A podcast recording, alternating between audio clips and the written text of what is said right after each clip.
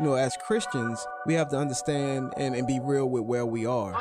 That's what we have to see first, individually. And what where our mindset is and what we desire. Airing the Addisons. I think what God is really calling us back to, it's those individual personal revivals in our own lives where we're like, oh Lord, what have we done? We have minimized you. Promoting truth, wisdom, and empowerment. As the church, man, we should be on the forefront Yes. of making disciples, of indoctrination and godly things. If we don't train our kids, they will not be able to stand. Uh-oh. Uh-oh. Airing the Addisons. On American Family Radio, thank you for joining us today. I'm Miki. And I'm Will. And Sherry B is on tap in uh, Studio CC. Will is at the helm today. Will the Great Yes. at the helm. Um, do you ever get rusty? Like, cause like you know, Um, with do you have to remind yourself of like when I haven't done something for a long time, I have to kind of Yeah. remember what it is that I'm doing. But maybe not for you. You're kind of a little bit more geared Well- toward the technical side of radio, yeah. in addition to being on the microphone. I feel comfortable back here behind the board. I do not. I do not. you know, when I did middays with Miki, I both talked and ran the board. Can you imagine that? Man, Isn't that amazing? Yeah. You see, it's been so long I know. that yeah, I because I I can I can almost hear you thinking, "Whoa, really?" Like yeah. yeah, that was a that was a different time, and I remember I remember when I was first told that that I would be running the board. I hadn't done that. See, I we we came to American Family Radio, American Family Association from Louisiana, and I started uh, volunteering um, at our local radio station. Just going there in the morning, kind of against my will. It was a strong suggestion of Will the Great. I didn't really want to do it. That's a story for another day. Um, but but I did, and and lo and behold, you know, here we are.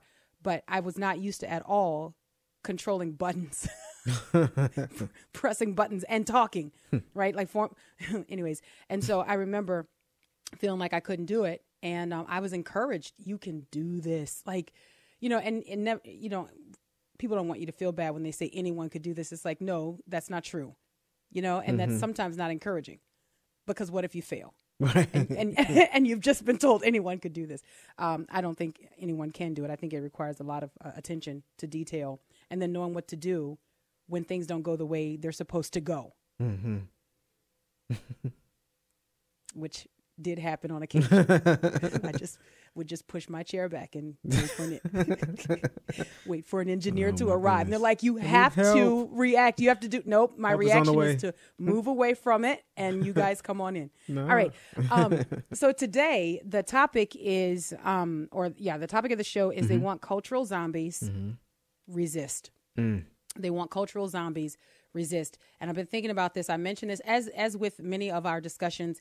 It's like in the course of a conversation, I'll say something and then I kind of start unpacking that just a little bit more, you know, thinking about what that looks like. And uh, last week I mentioned that when in thinking about our kids and how we're trying to culture proof our kids and to protect our kids, grow kids who are strong and bold, not kids who are just hunkering down and fearful, but kids who are strong and bold, who know how to tell the truth and are willing to do it. And the opposite of that is what we're getting in mass quantities, by the way. Uh, mass quantities. And the opposite of that is what I'm calling cultural zombies. Yeah. These are the kids who are going to just go along with what they've been told is quote unquote truth. They don't know how to resist because they've never, ever seen it.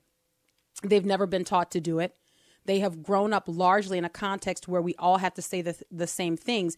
And if you think back on it, we, Will the Great, you and I, mm-hmm. grew up in this context as well. We called it political correctness, right? Yep. Like we we called it, you know, I mean, today we call it indoctrination when we look at it happening with our kids, but we too went through this same funnel where you just have to learn how to say the right things and there are people who are in charge and get to determine what the quote unquote right things are.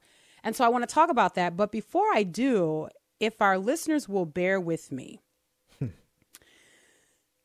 I stumbled upon a gem early this morning. And I'm writing a book. I'm I'm writing um, my second book, Yeah. and I'm doing some research for this book. And in researching, I I came across a quote from a letter that was written in 1999. And the quote so grabbed me that I was like, where is the whole letter? where I, I I was like, where is the rest of it? And so I wanted to find this letter. And so I did find the letter and I read it. It almost brought tears to my eyes several different times. I thought this letter, um, which was not written very long ago, but long enough ago, right? Mm-hmm. That it almost seems to be prophetic for where we are now. And I thought about the strong suggestion that is made in the letter about how Christians are to operate and, and what we have to do. Um, there is the call for a type of resistance. And the letter is longer than what I would normally read. Mm-hmm. Um, I could I could read to you just maybe one or two passages or you know whatever, but I, I wanted you to hear the letter like I bombarded Will the Great with it this morning when he returned.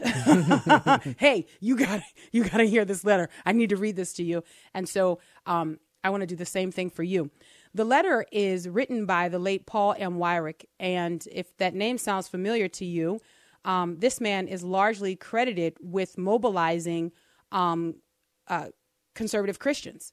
He is largely credited with, and, and rightly so, he's credited with the term the moral majority. And how do you mobilize Christians to be politically active, to see what's happening in the culture, and to to get going, get after it politically? And the reason I, I think it's important for you to understand his background, if you're not familiar, you can Google him and learn about the length and breadth of his work. Mm-hmm. Uh, in fact, I even stumbled across a, video. Will the Great and I were watching it this morning. Um, stumbled across a video where our own um, Don Wildmon was um, showering Paul M. Weyrich with accolades yeah. for the work that he's done in the Christian conservative movement or the conservative Christian movement, and uh, and there is a difference. Anyways, um, and and so we were watching this and we are just thinking about this and reading this letter, and I thought, man, we've got to we've got to share this with our listening audience. And again, remember, this letter was wit- written in 1999, and there, let me just get into it. Okay, let me just get into it because a lot of what I will say by way of commentary, you'll get yourself by just listening to it. It's an open letter written to conservative Christians. Mm-hmm. Okay, an open letter written to conservative Christians. Here we go. Um, Paul M. Weyrich, open letter, 1999. Late last year, I had the opportunity of speaking to the Conservative Leadership Conference on the state of the conservative movement. I've given similar talks in the past, and usually they have focused on most recent elections or our situation in Congress or something similar. This time, the thoughts I offered were very different and, frankly, rather radical. The strong positive response they brought forth, which came as something of a surprise to me, has led me to think that I should share them more widely. Hmm. that is the purpose of this letter. What many of us have been trying to do for many years has been based upon a couple of premises. First of all, we have assumed that a majority of Americans basically agrees with our points of view. That has been the premise upon which we have tried to build any number of institutions, and indeed our whole strategy. It is I who suggested to Jerry Falwell that he call his organization the moral majority. The second premise has been that if we could just elect enough conservatives, we could get our people in, as congressional leaders and they would fight to implement our agenda. And looking at the long history of conservative politics, from the defeat of Robert Taft in 1952 to the nomination of Barry Goldwater to the takeover of the Republican Party in 1994, I think it is fair to say that conservatives have learned to succeed in politics. Hmm. That is, we got our people elected. Mm. But that did not result in the adoption of our agenda. People, please lean in for a second here. Lean in. Back to the letter. But that did not result in the adoption of our agenda.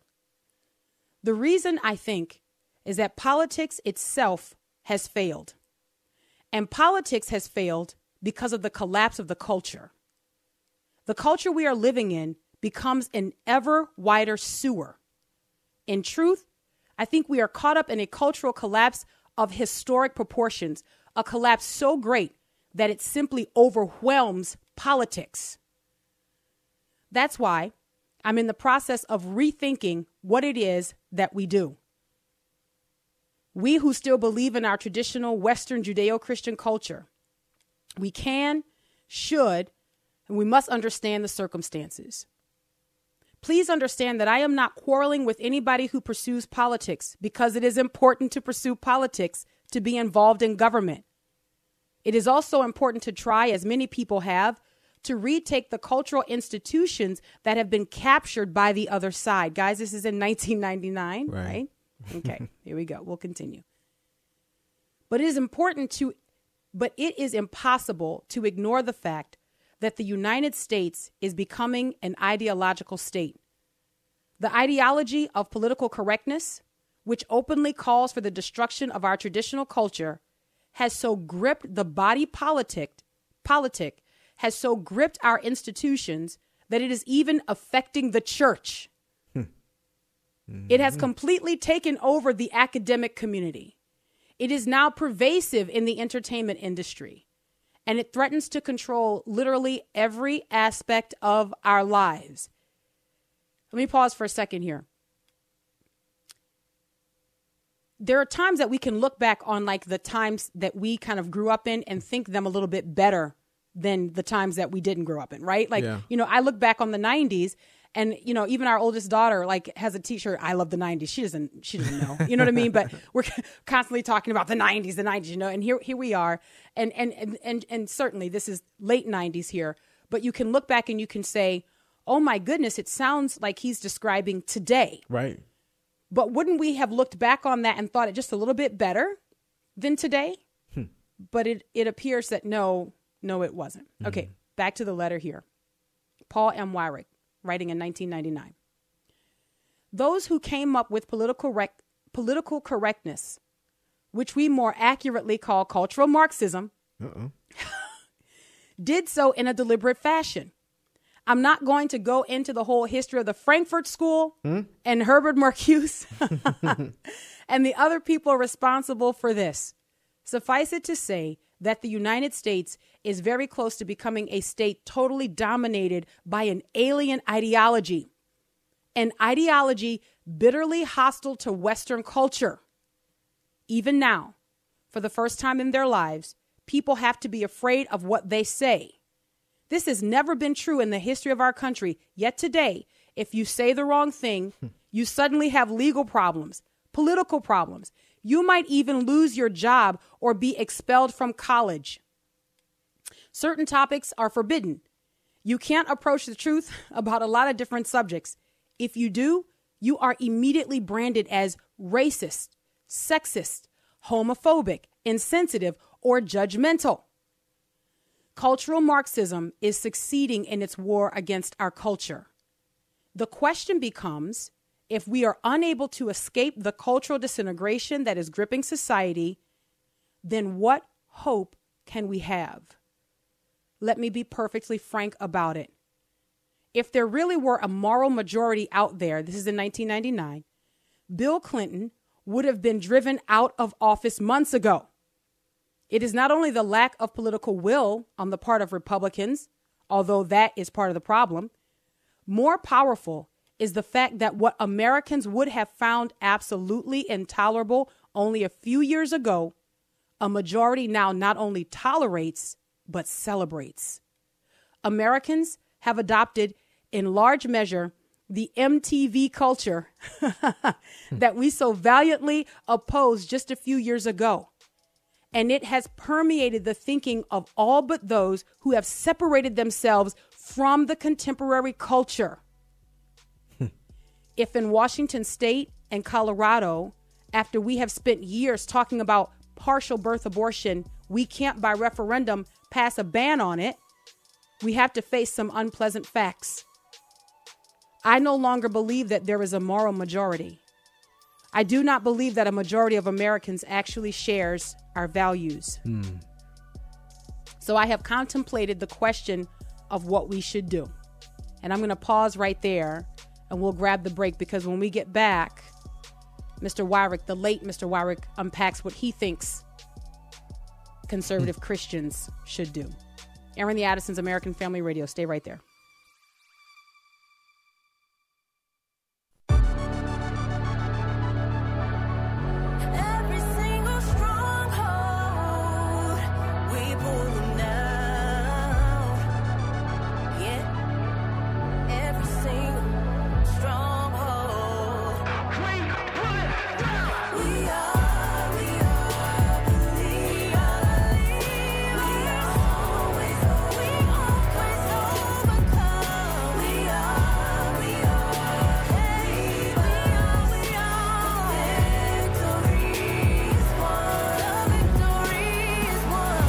Welcome back to Airing the Addisons on American Family Radio. We're taking a stroll down memory lane, going back to 1999.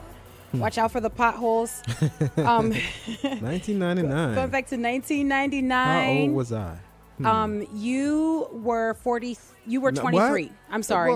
sorry, just a mistake. You were 23. You were 23. This letter was written. The letter that I'm reading from the late Paul Weyrich, who died in 2008. Um, you so he wrote this February 16th, 1999. Mm-hmm. So this was three days before I turned 20. Wow. This was three days before I tw- turned 20. So you're three years older than I am. So you were 23. So fast, all of our listeners calculate how old were you? Where were you when this warning was issued? Where were you when this admonition was issued? And I do take it as such, actually. Yeah. Like I, as I was reading it, and Will the Great and I were discussing it early this morning um, before nary a little pitter patter. Um, you know, I had this this thought, and I, I was kind of like, man, you know, it's it's like the feeling of, and we'll go back to the letter here, but it's the feeling of learning that um, you know your parents had an inheritance and they squandered it, mm-hmm. and then you learned about it, and you're like, dude, like what why didn't you do something with that? Like i mean if you didn't know how to invest couldn't you have at least oh i don't know biblically speaking just saved it just buried it? Like i mean just something you know what i mean? Like why didn't you just you know i don't know. Yeah. maybe i guess try to get some return is biblically speaking. But anyways it's like learning that there was there was a warning that was issued and it was just ignored. Yeah. And because you, you might, see the results of like of it being ignored. Like that's exactly that's exactly you know, the point that I'm making. Man, yeah. it's it's crazy to, you know, read stuff like this and think about now and and all the the the, the red signs, the red flags, whatever you want to call it, that were ignored or missed. You know, absolutely, mm. and and that's the proof in it all you know yeah. i think the because the question is well how do you know that you know it wasn't and maybe maybe part of it was that it slowed down some of the decay so mm. maybe it's not as bad. Maybe I mean there's some there's some bright light in that thought um, that maybe it's not as bad as it could have been um, because you had the faithful who lived in such a way, operated in such a way that they sought to slow down the decay. So mm-hmm. maybe as bad as it is now, it could have been far worse. Maybe. Yeah. Well. Again, I think there's some light in that thought. But anyway, I want to yeah. get back to this letter here because then I want to I want to bring it to uh, 2021. Go, leave 1999 behind and bring it to 2021. Um, but I want to pick up where uh, we left off before the break because Paul uh, Weyrich laid out his case in this 1999 open letter where he said the problem is not politics. Uh, the problem is that we have such a massive cultural decline in America that no amount of elections will get us out of this. Hmm. Um, he basically was saying it's the culture. And he said there no longer exists um, a majority of moral Americans. Hmm. This was in 1999. Yeah. So, from all of the victories and all of the mobilization of the moral majority, Paul Weyrich was saying in 1999, the moral majority doesn't exist anymore. In 1999. In 1999. Yes. So here we go. I'm going to pick up where I left off here. So he writes or wrote, I have contemplated the question of what we should do. If you saw my predictions on the elections, you know that my views are far from f- infallible. Therefore, I do not represent this as any sort of final truth. It is merely my deduction based on a number of observations and a good deal of soul searching. I believe that we probably have lost the culture war. And it is, in fact, let me say this, let me pause here for a second. It is, in fact, that line um, that grabbed my attention. Mm-hmm for for what I'm researching right now. This question about the culture war. Yeah. But I'll continue. I believe that we, um, I believe that we probably have lost the culture war. That doesn't mean the war is not going to continue, and that it isn't going to be fought on other fronts. But in terms of society in general, we have lost. This is why. Even when we win politics, our victories fail to translate into the kind of policies we believe are important. Therefore, what seems to me a legitimate strategy for us to follow is to look at ways to separate ourselves from the institutions that have been captured by the ideology of political correctness or by other enemies of our traditional culture. I would point out to you that the word holy means set apart and that it is not against our tradition to be, in fact, set apart. You can look at the Old Testament, you can look at Christian history. You will see that there were times when those who had our beliefs were definitely in the minority. And it was a band of hardy monks who preserved the culture or preserved the Christian culture while the surrounding society disintegrated. What I mean by separation is, for example, what the homeschoolers have done. Faced with public school systems that no longer educate but instead condition, pause, today we would we say indoctrinate. Right. That's what we say. The the public school system is doing right now. It's happening in real time. Right. All right. But instead condition students with the attitude demanded by political correctness, they have seceded. They have separated themselves from public schools and have created new institutions, new schools in their homes. The same thing is happening in other areas. Some people are getting rid of their televisions.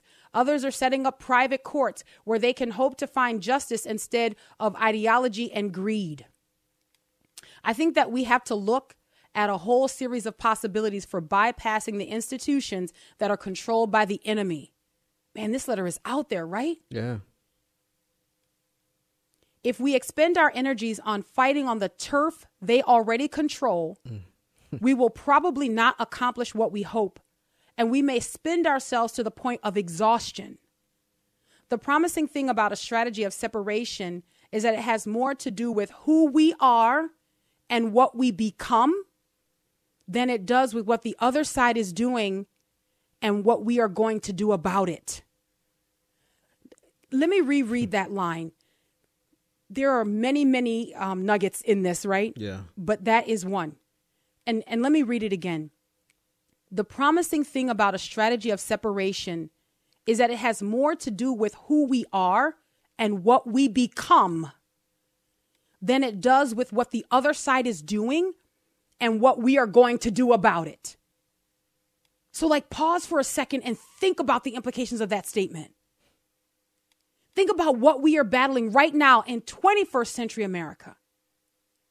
Think about the moments that we're having all across this country. Man, look at Loudoun County, Virginia. Come on, man. and these parents are here for it. Yeah. Because they're like, you know what? What you guys are doing right now has huge implications on who our kids are and what they become. That's right. All right. For example, back to the letter. For example, the Southern Baptist, Dr. Dobson, and some other people started a boycott of Disney. We may regard this boycott in two ways. We might say, well, look at how much higher Disney stock is than before. The company made record profits. Therefore, the boycott has failed. But the strategy I'm suggesting would see it differently. Because of that boycott, lots of people who otherwise would have been poisoned by the kind of viciously anti religious and specifically anti Christian entertainment that Disney is spewing out these days have been spared contact with it. They separated themselves from some of the cultural rot, and to that extent, we succeeded. I am very concerned as I go around the country and speak and talk to young people when I find when I find how much of the decadent culture they have absorbed without even understanding that they are a part of it. Mm. And while I'm not suggesting that we all become Amish or move to Idaho, I do think that we have to look at what we can do to separate ourselves from this hostile culture. What steps can we take to make sure that we and our children are not infected? Mm. We need some sort of quarantine. Again, this is 1999. If you're just tuning in, I'm reading a letter from 1999. Back to the letter.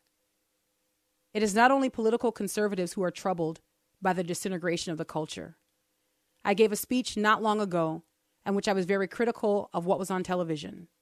Several people who described themselves as liberals came up to me and said, Well, I know I don't agree with your politics, but you're absolutely correct on this, and we don't allow our children to watch television anymore. Don't be misled. The politicians who say that everything is great, that we are on the verge of this wonderful new era thanks to technology or the stock market or whatever, these are lies. We are not in the dawn of a new civilization. but the twilight of an old one. it's another nugget. We will be lucky if we escape with any remnant of the great Judeo Christian civilization that we have known down through the ages. The radicals of the 1960s had three slogans turn on, tune in, drop out. I suggest that we adopt a modified version. First, turn off. Turn off the television and video games and some of the garbage that's on the computers. Turn off the means by which you and your family are being infected with cultural decadence. Mm. Tune out. Create a little stillness. I was very struck by the fact that when I traveled in the former uh, Soviet Union, I couldn't go to a restaurant or any place else without hearing the incessant Western rock music pounding away. There was no escape from it. No wonder some Russians are anti American. When they think of the United States, they think of the culture that we exported to them. Finally, we need to drop out of this culture and find places, even if it is where we physically are right now, where we can live godly, righteous, and sober lives. Again, I don't have all the answers or even all the questions, but I know that what we have been doing for 30 years hasn't worked. And while we've been fighting and winning in politics, our culture has decayed into mm. something approaching barbarism. Mm. Mm. We need to take another tack, find a different strategy. And then he goes on, if you agree and you're willing, let me know. Right. And and Will the Great, yeah. you were like, man, I wonder what, what did people do? Did they let him know? Like, how, what did, did they we, contact him? We just didn't contact him. You know, what did they do? So this was written by Paul M. Weyrich in uh, 1999. Man. And, and I was thinking about, go ahead. I was saying the funny thing, even in the beginning of that letter, he knew that what he was going to be saying was a li- would be considered radical. Isn't that amazing though? By and think about who would you know I guess were his peers and his you know. yeah yeah his contemporaries yeah. would have looked at this and they would have said wait what are you doing right but the thing that I think is is is amazing to even consider is that you have a man who is credited with so much as far as mobilizing um conservative Christians. Mm-hmm. So it's like he doesn't really need to present his credentials. Right. They you know, know what I mean? Like he, he doesn't he's not he's right. not one of those like he he would not have been confused for the person who's saying, "What does this have to do with the gospel?" Mm-hmm. You mm-hmm. know, right? So so so I'm not your enemy. I understand the implications of civic responsibility. I understand what it is for Christians to be involved in policy making. I understand what it is for Christians to stand up and say that does or does not reflect the holiness of God who judges like that's important. He he wouldn't have needed to say that but still when you when you stand up and say hey but um wh- what we're doing what we have been doing as he said in 1999 for the last 30 years it hasn't worked. So we need to change that but even with all of that he's he's got to kind of like he's got to do it kind of tepidly like kind of like listen i still understand. Hmm. but here we are. The reality is and we have said this so many times that unless you culture proof your kids, unless you yourself are impervious to this culture, you're going to be swallowed up by it. We don't recognize, we don't realize that little by little, what happens with us is that we become a part of the environment that we exist in. So how how do we protect against that? And we talk about this is I mean this is in large part what we discuss on this show on a regular basis. How do you insulate yourself? We are told we have to be in the world. And which by the way, I do not think that what Mr. Weyrich was saying in 1999 was that exactly what he said that he's not saying we need to have, you know, monasteries. Right. Not at all. But we do need to have a training ground where you can control the immersion of your children where you can control the exposure of your children, where you can ready them to go out into the world. Mm. You cannot do that when they're taking live fire. You can't do that. What I'm what I'm constantly saying to parents is that you need and grandparents, our children need to have an environment where you control what is thrown at them, where you help them navigate where they learn and understand the strength in their communication and the fact that they have every right to disagree. Yeah. Don't you understand that we're raising kids right now who exist in a culture where their peers, their contemporaries will not only not say that they have the right to disagree, but they have been conditioned to believe that they can't. Hmm. Because who wants to be called a racist or a homophobe or a transphobe? Who wants to be told that they're unloving? Who wants to think that it's it's bad if I say, okay, wait, but but biologically, like a, a boy cannot become a girl. Like that's do you understand that your kids are being taught that that is hateful? So in effect, what we have right now is this massive national experiment to create cultural zombies. Yeah.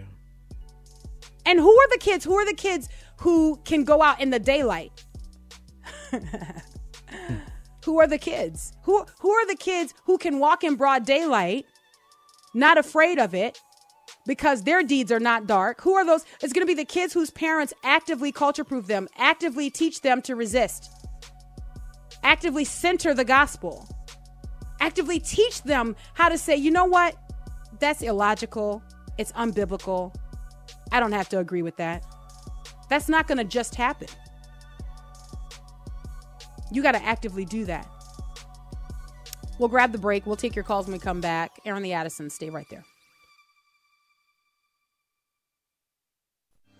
America, America, God shed His grace on thee.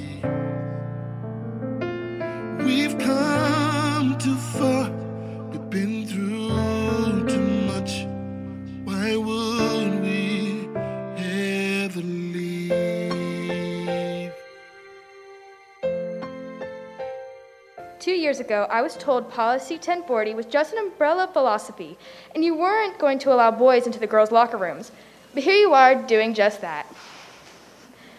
Everyone knows what a boy is, even you. Your proposed policies are dangerous and rooted in sexism. When woke kids asked me if I was a lesbian or a trans boy because I cut my hair short, it should tell you these modern identities are superficial. My guidance counselor's response to my concerns about bathroom privacy and safety was well, there are stalls in the bathrooms. Now boys are reading erotica in the classrooms next to girls, and you want to give them access to girls' locker rooms, and you want to force girls to call those boys she. You do this in the name of inclusivity while ignoring the girls who will pay the price. Your policies choose boys' wants over girls' needs.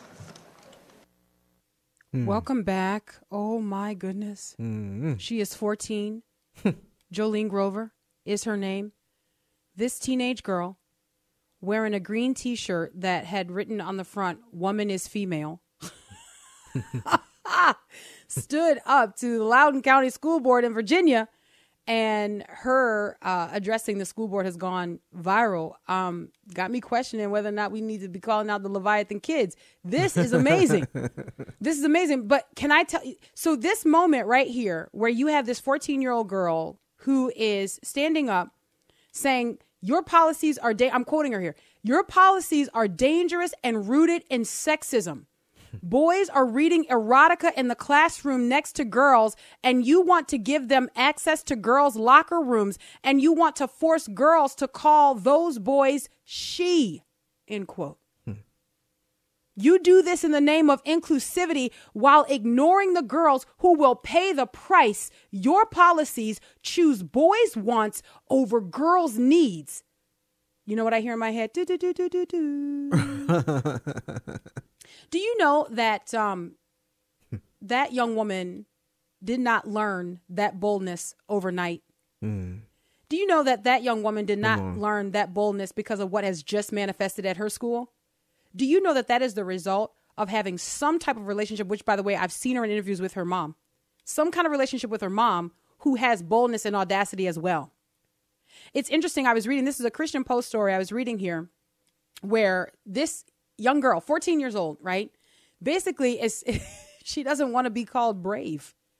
She doesn't she doesn't want to be called like heroic or any and in fact, she's kind of a little bit like upset that she has to show up and say these things because parents who are supposed to be protecting the kids are not saying it. Mm. The parents are not saying it.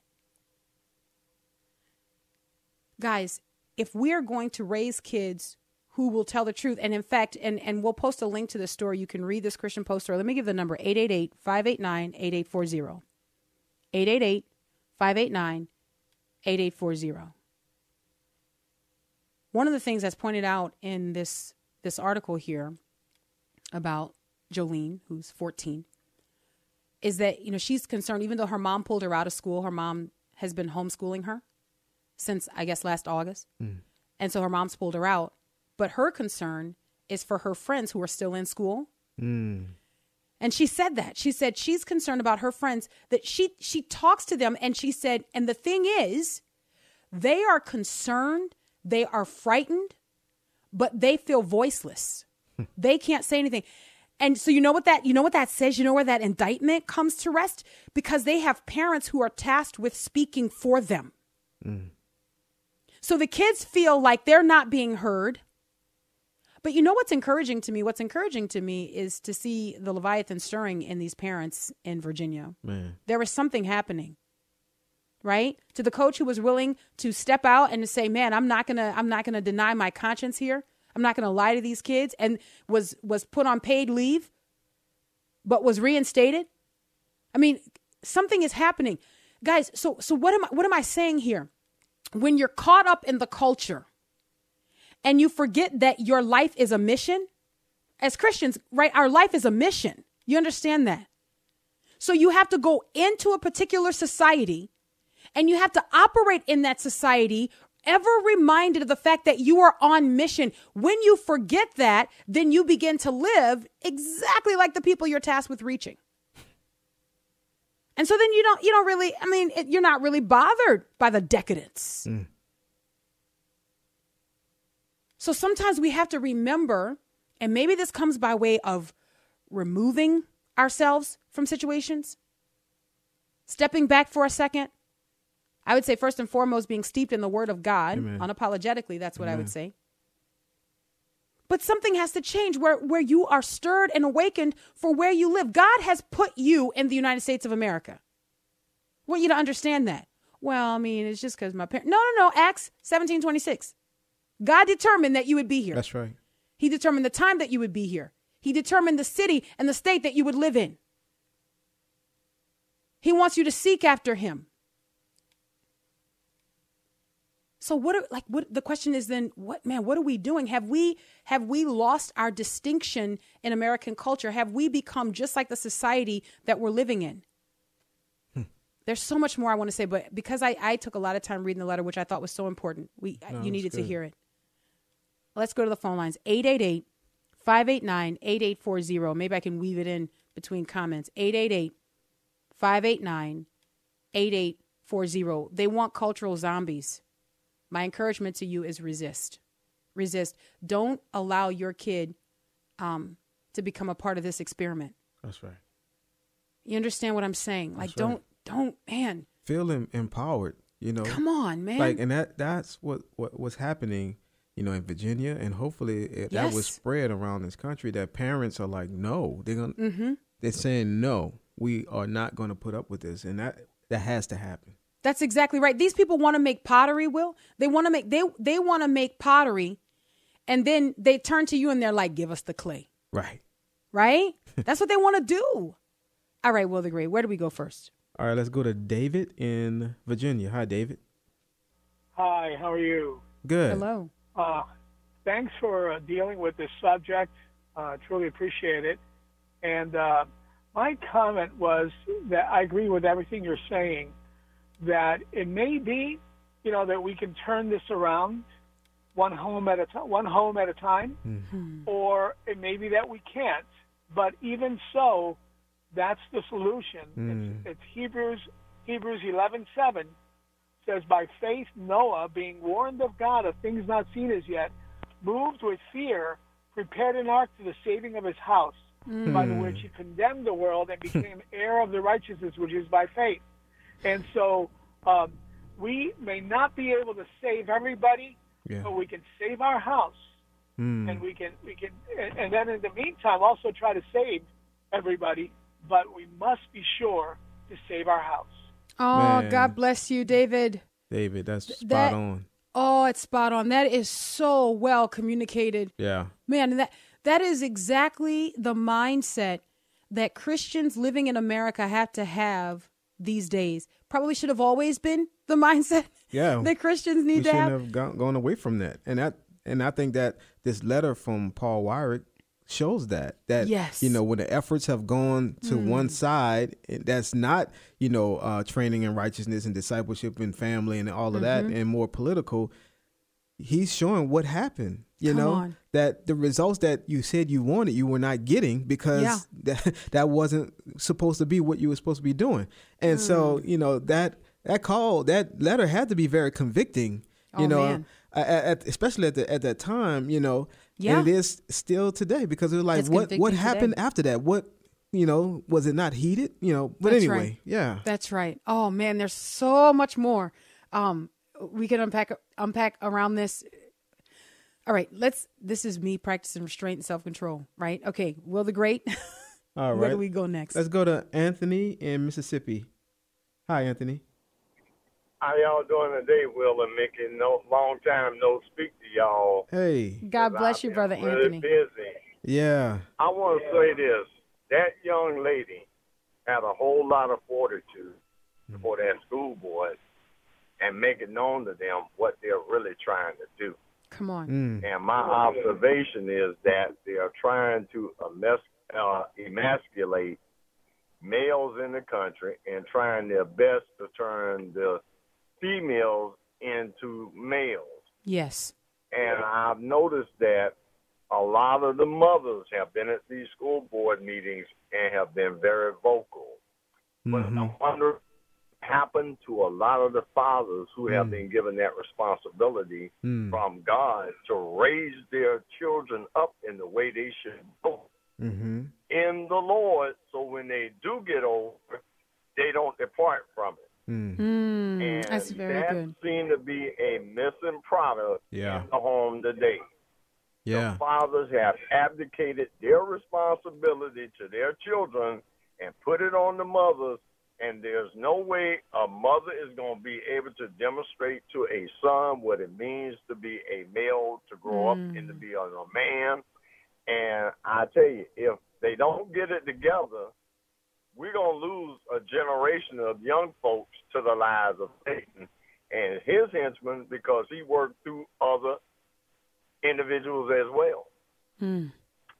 So Man, I'm Brother y'all Anthony. No, Thank you so thank you, much. Brother Anthony. That's yeah, I appreciate that. I, I, man, you know, him, brother I Anthony. think we've I already lost. I think we've already lost a generation. generation. Uh, you know, Were you thinking that? Yeah, well, I, I, I think I, mm, you know, yeah, Yeah. yeah. Um, all right. Well, the great. Where do we go next? Let's go to Katie in Louisiana. Hi, Katie. Hey, Hello. Hello. well, I tend to be kind of a logical person, so this has struck me as odd since the conversation about bathrooms started, because I don't understand why bathrooms aren't subscribed by genitalia, because then there's no issue with what your label is. If you Yeah, have I mean, one that- genitalia, you go in that bathroom. if you have the other, you go in the other bathroom. Yeah. How is that difficult? Yeah. Yeah, That- it's that- not difficult, that makes which shows sense. you that it is definitely connected to an ideo- an ideology, Right. and and it's it's connected to agenda. May be an overused word, but it's a it's the right word to use. There is an aim, right? There there is a reason that we are experiencing this, and, and it's not because people don't understand biology. Right. It's because people's minds, their foolish hearts are darkened. For us to get a textbook reference for what we are seeing unfold in front of us, look no further than Romans 1. Hmm. This is like so so what we what is happening in front of us. Now guys, you understand and and all of us who are very lucid right? We are very intellectual. We're very convinced about what we believe right? We're not emotional people. You understand that when we tell people oh i get it. Okay this is romans 1 unfolding in front of us you understand that even for the most intellectual among us they will say that we're crazy. And now now come go with me because they will say that we're crazy while they tell us that our sons can become our daughters mm-hmm. We were listening to a podcast, okay, as we were driving, um, and which, by the way, we're gonna we're gonna interview the host of this podcast. It's Yes. an incredible podcast, right? We're listening to this podcast, and our kids were asking us because the, the conversation turned where um, one of the guests struggled with bulimia, bulimia, And so our kids, this is controlled immersion, right? This is how you control what your kids learn and and and you know. So the question, what is bulimia? So we began to explain to them what bulimia is. And you know what we said to them? We said, actually, um, a few years ago, this belief that you were overweight, so you anorexia, you starved yourself, or bulimia, you ate and then you threw up, and all. So actually, this was considered a mental condition, just like believing that you were trapped in the wrong body was considered a mental condition. Mm. But one of them, because culture Right. has changed. Right. Guys, we're not crazy. We're not and the sooner you guys get get comfortable, all of us, we get comfortable with telling the truth and pausing, embracing for the impact, um, the better off you'll be. Yeah. You're not going to be accepted. You're not going to be applauded, right? There's a song that our kids are into right now. If people are loving you and, and clapping for you, it's a scam, likely. they, they love you? Oh, it's a scam for sure. You get that notice on your phone, a number that you don't recognize, and it says scam likely. That's what you're experiencing if they're clapping for you. Let's try to squeeze in one more call. Will the Great, where do we go? All right, let's go to Christopher in Texas. Hi, Christopher. Hi, how's it going? Um, I'm a 27 year old father of two with one on the way, and uh, me and my wife are extremely concerned with you know public schools right now. But um, here in Texas, the cost of living has just gone up exponentially, and uh, it's it's going to be really difficult for us to be on you know a single income. And I was just curious of what you guys feel like the church's role in all this would play, Mm. because I know in Acts, you know the, the the disciples distributed the wealth you know according to those who had need, and Mm. I feel like there's no greater need right now in our, our, our nation than, you know, the minds of our children. And I just don't understand why a lot of these mega churches aren't opening up schools and Mm. starting, you know, their own private schools, Yeah. and homeschool programs to help out, you know, the communities. Because, I mean, our churches are going to dwindle away to nothing if, if we lose our youth. So, Christopher, I don't know why you want to bring the nail biter question at the end of the show. You are spot on in your observation. We're going to have to comment more on this a little bit later. We don't have any more time, but excellent observation. Until tomorrow, Lord willing. God bless.